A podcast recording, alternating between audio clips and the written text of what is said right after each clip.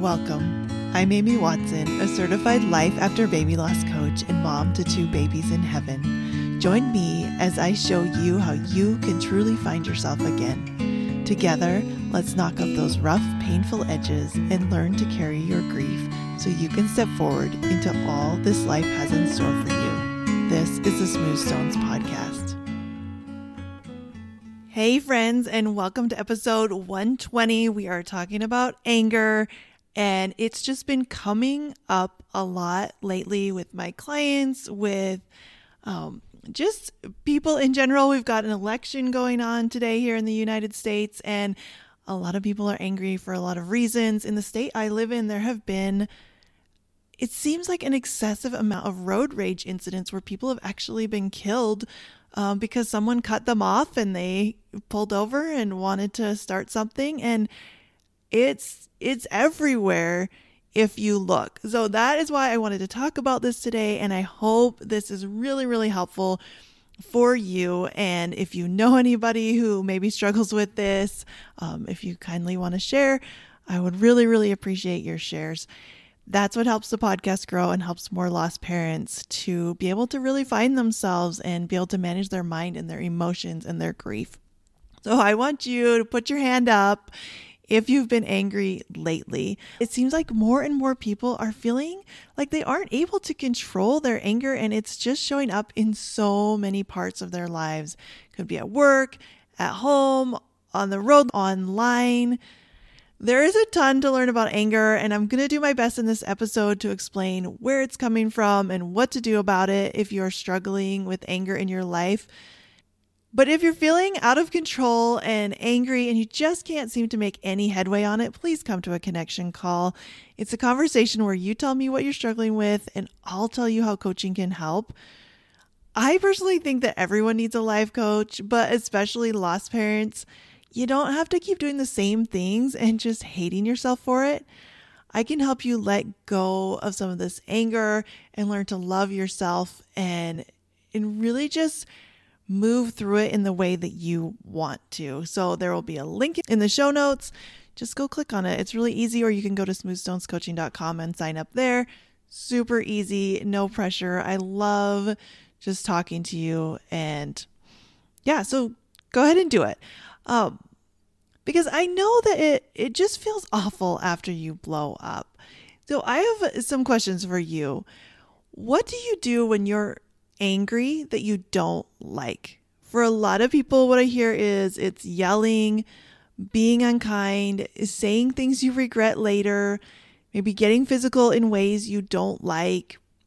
Your heart is beating fast, your blood pressure is up. If it if it happens where you react openly, you might experience a lot of shame when you realize what has happened, especially if it was in public or with those you love most. You know you don't want to act this way, but it just keeps happening and nothing you have tried has helped. And you feel like something must really be wrong with you. When you feel this kind of anger, where do you think it's coming from? And what is the story you tell? Well, maybe you grew up in a home where there was a lot of anger and or abuse or yelling. Maybe your kids drive you crazy and they won't li- listen. Maybe you're just so mad that your baby died that everything sets you off. The littlest thing, like your pen not working, has you throwing it across the room. Or your sister in law will not stop complaining about her pregnancy. Or maybe you're just tired and stressed and you find that the anger bubbles up a lot easier when you're feeling that way. Most of the time, when we are mad, we blame it on everything around us. That's what we've been taught to do, and that's what our brains want to do. It's easy to blame our anger on others. It is harder to take responsibility, but taking responsibility is where you're going to find freedom. In coaching, we talk a lot about how our thoughts create our feelings, but with anger, it really seems like there is no thought. And that's a really common question I get, right? It's just that fiery red heat, it comes out of nowhere, and you can't figure out what the thought is. And sometimes that is actually true. So let's learn why, because understanding our brain helps us understand ourselves. Now, I was researching and I found this website that just put this so perfectly in a clear way um, that we all can understand. And it was on a website called mentalhealth.net. And I just want to read what they wrote and what they shared. So I'm going to quote them as they talk about these emotions and our nervous system and anger and what is going on. It says, Emotions more or less begin inside two almond shaped structures in our brains, which are called the amygdala. The amygdala is the part of the brain responsible for identifying threats to our well being and sending out an alarm when threats are identified that result in us taking steps to protect ourselves. The amygdala is so efficient at warning us about threats that it gets us reacting before the cortex, which is the part of the brain responsible for thought and judgment, is able to check on the reasonableness of our actions. In other words, our brains are wired in such a way as to influence us to act before we can properly consider the consequences of our actions. And that is what I call the higher brain and the lower brain, right? Like the lower brain is just going to snap and do what it needs to do to protect you when it feels like there's a threat. But in our today's world, a lot of times it's not an actual physical threat to our lives. It's just all these other things that are going on around us that are kind of setting us off. Now, this is not an excuse for behaving badly. People can and do control their aggressive impulses, and you can too with some practice. Instead, it means learning to manage anger properly is a skill that has to be learned instead of something we are born knowing how to do instinctually. As you become angry, your body's muscles tense up. In, inside your brain, neurotransmitter chemicals known as, oh, I'm going to get this wrong, catecholamines are released, causing you to experience a burst of energy lasting up to several minutes. This burst of energy is behind the common angry desire to take immediate protective action. At the same time, your heart rate accelerates, your blood pressure rises, and your rate of breathing increases. Your face may flush as increased blood flow enters your limbs and extremities in preparation for physical action. Your attention narrows and becomes locked onto the target of your anger. Soon, you can pay attention to nothing else. In quick succession, additional brain neurotransmitters and hormones, like adrenaline and noradrenaline, are released, which trigger a lasting state of arousal, and now you're ready to fight. Although it is possible for your emotions to rage out of control, the prefrontal cortex of your brain, which is located just behind your forehead, can keep your emotions in proportion. If the amygdala handles emotion, the prefrontal cortex handles judgment. The left prefrontal cortex can switch off your emotions. It serves in its executive role to keep things under control. Getting control of your anger means learning ways to help your prefrontal cortex get the upper hand over your amygdala so that you have control over how you react to anger feelings. Among the many ways to make this happen are relaxation techniques, which reduce your arousal and decrease your amygdala. Oh my goodness which reduce your arousal and decrease your amygdala activity, and the use of cognitive control techniques, which help you practice using your judgment to override your emotional reactions. That is the end of the quote. Uh, so, something I talk a lot about with my clients is this part, and I call it increasing the gap. I actually have um, an entire episode on that, just like widening that gap between feeling the emotions or having a nervous system response and feeling that anger, but increasing the time between what we feel and our reaction. If we do that, we're going to be able to be more of who we want to be because most of us don't need that rage to protect us, but we're just feeling it in everyday situations that are not dangerous, like I said.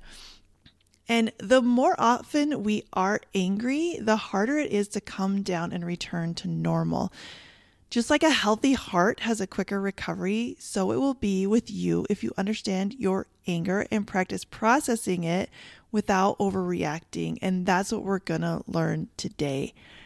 Right? A lot of times we think or we see out there that, like, if you just go punch something or go, you know, go knock down a wall at a construction site or do all these things that it will release the anger. And sometimes it does. Sometimes, like, getting in your body and just letting it out or primal screams. I've seen a lot of that lately, like let out a primal scream.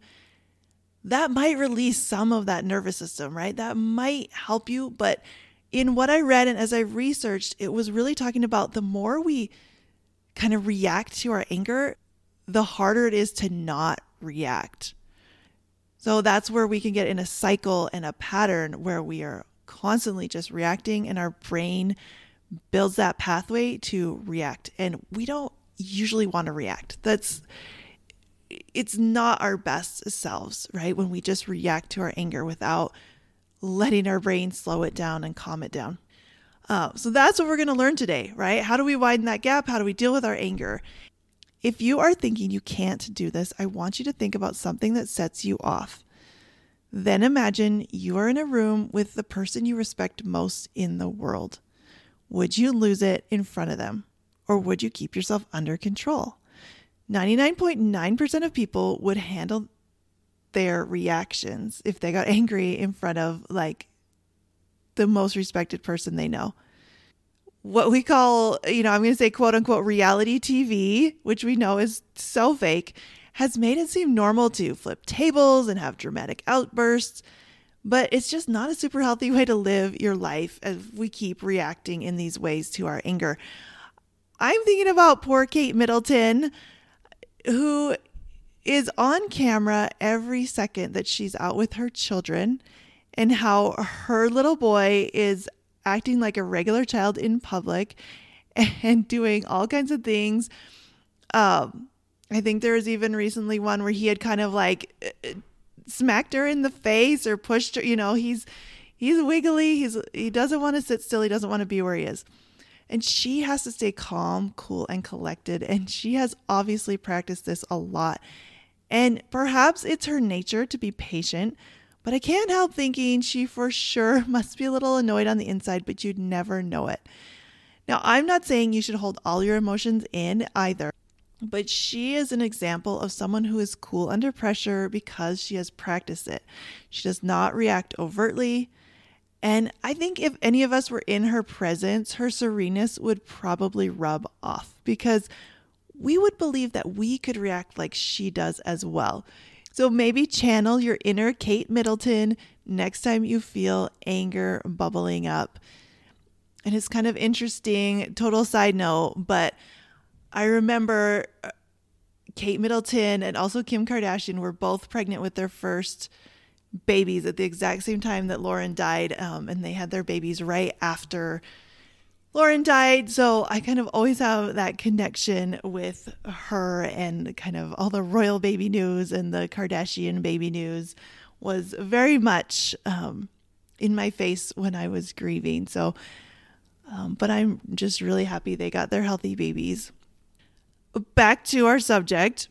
Let's talk about anger as a secondary emotion. This is something that was so profound for me to learn um, as I was doing coach training, we talked a lot about this. Anger is very often an emotion that arises to cover up another emotion that we don't want to feel. Now, this happens quickly, so you need to be paying attention to see what's going on.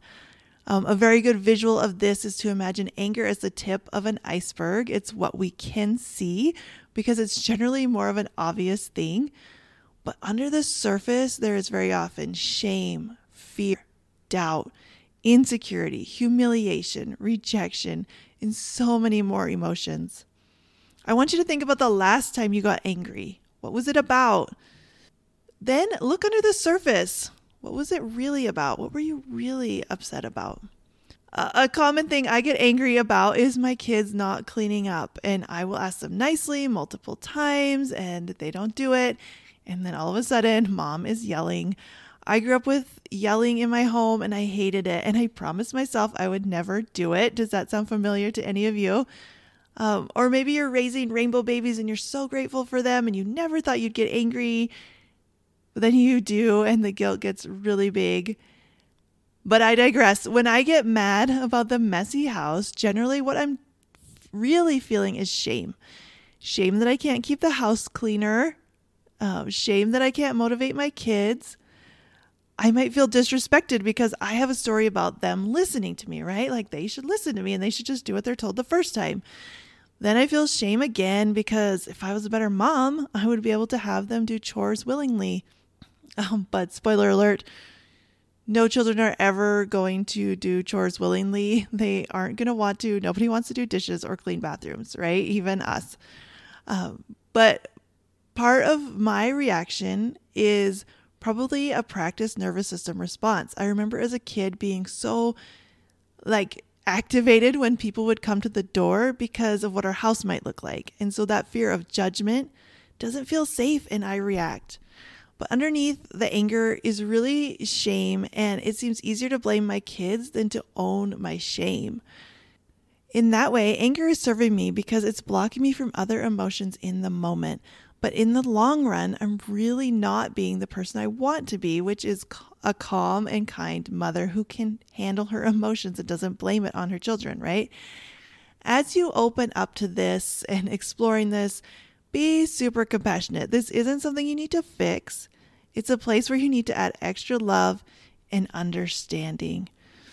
But it's so powerful to know just that truth that anger is a secondary emotion, which means it's very often covering up something else. When you can figure out what that is, you're going to have a whole bunch of power back. Okay, let's talk about anger as a stage of grief. The Five Stages of Grief by Elisabeth Kubler Ross were created to describe the process someone with a terminal illness goes through after their diagnosis. Somehow it got picked up and has been held up as the gold standard of all grief processing. This has not been helpful. In fact, it's probably been pretty harmful to a lot of grieving people. So I never use those stages here, but anger is a part of grief for most people.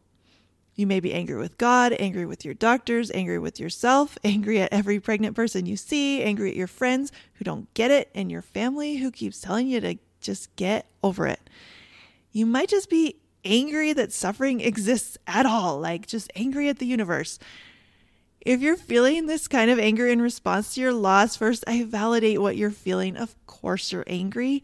Something you love so much didn't get to stay. Your dreams of the future changed dramatically without your consent. Your brain is probably using anger to cover up what you really don't want to feel, which is the pit of despair and sadness. You don't even want to dip your toe in because it feels like it will swallow you whole. You can let yourself feel some anger. That's not a problem. The only shift I want you to do is own it. Know that you are creating it. If and when you're tired of being grief angry, I have some tips for you. First, allow it and process it. That means instead of reacting outwardly by throwing things, yelling, stomping around, resisting it by shoving it down or avoiding it by drinking, staying busy, or scrolling on your phone, you can actually feel it in your body. Describe it, invite it in. Notice your skin flush, your heart rate increase, your breathing intensify, and just let it be. As you do this, your anger will last for a little while and probably start to dissipate. You can do this intentionally when you have quiet time, or you can do it in the moment. Use somatic techniques to calm your nervous system at this stage as well. You can't thought work yourself out of a nervous system reaction. You need to get in your body. And I want you to name what's happening. Say, This is anger. I see you, anger. I love you, anger. Once you stop fighting the anger, explore its roots by seeing what's underneath. When you can see it, you can address it. Notice what you're thinking about yourself. Do some journaling around these thoughts, feelings, and all your judgments. Notice where you're resisting reality. If you're angry at other people, why? Why are you angry? If you're angry at God, why? If you're angry at random pregnant people, why? Ask yourself is it useful? Feeling angry is not very comfortable. I personally prefer to feel peace. But when you're ready, you can let it go and let go of the stuff you're thinking and find peace yourself. You can start processing your real deep in the water feelings instead of covering them up with anger all of this part that I'm sharing here is a lot easier with a coach. When you work with me, I'll help you figure out what's really at the root of your anger, what is under the surface, and then we'll lovingly go through this process together. You know if you're ready to do this work. Just trust yourself. Go hop on that connection call if this is speaking to you. The last thing I want to talk about is your relationship with your anger. What do you think about your anger today? Is it a problem? Do you see it as a weakness of yours? Is it a major character flaw that you can't control? What is a story you tell about you and your anger? That is a relationship. And a relationship is simply your thoughts about something or someone else. If you've seen the movie Inside Out, you know anger is represented by this fiery little man with the red, the flames for hair, and he is bopping around, uh, just overreacting a lot.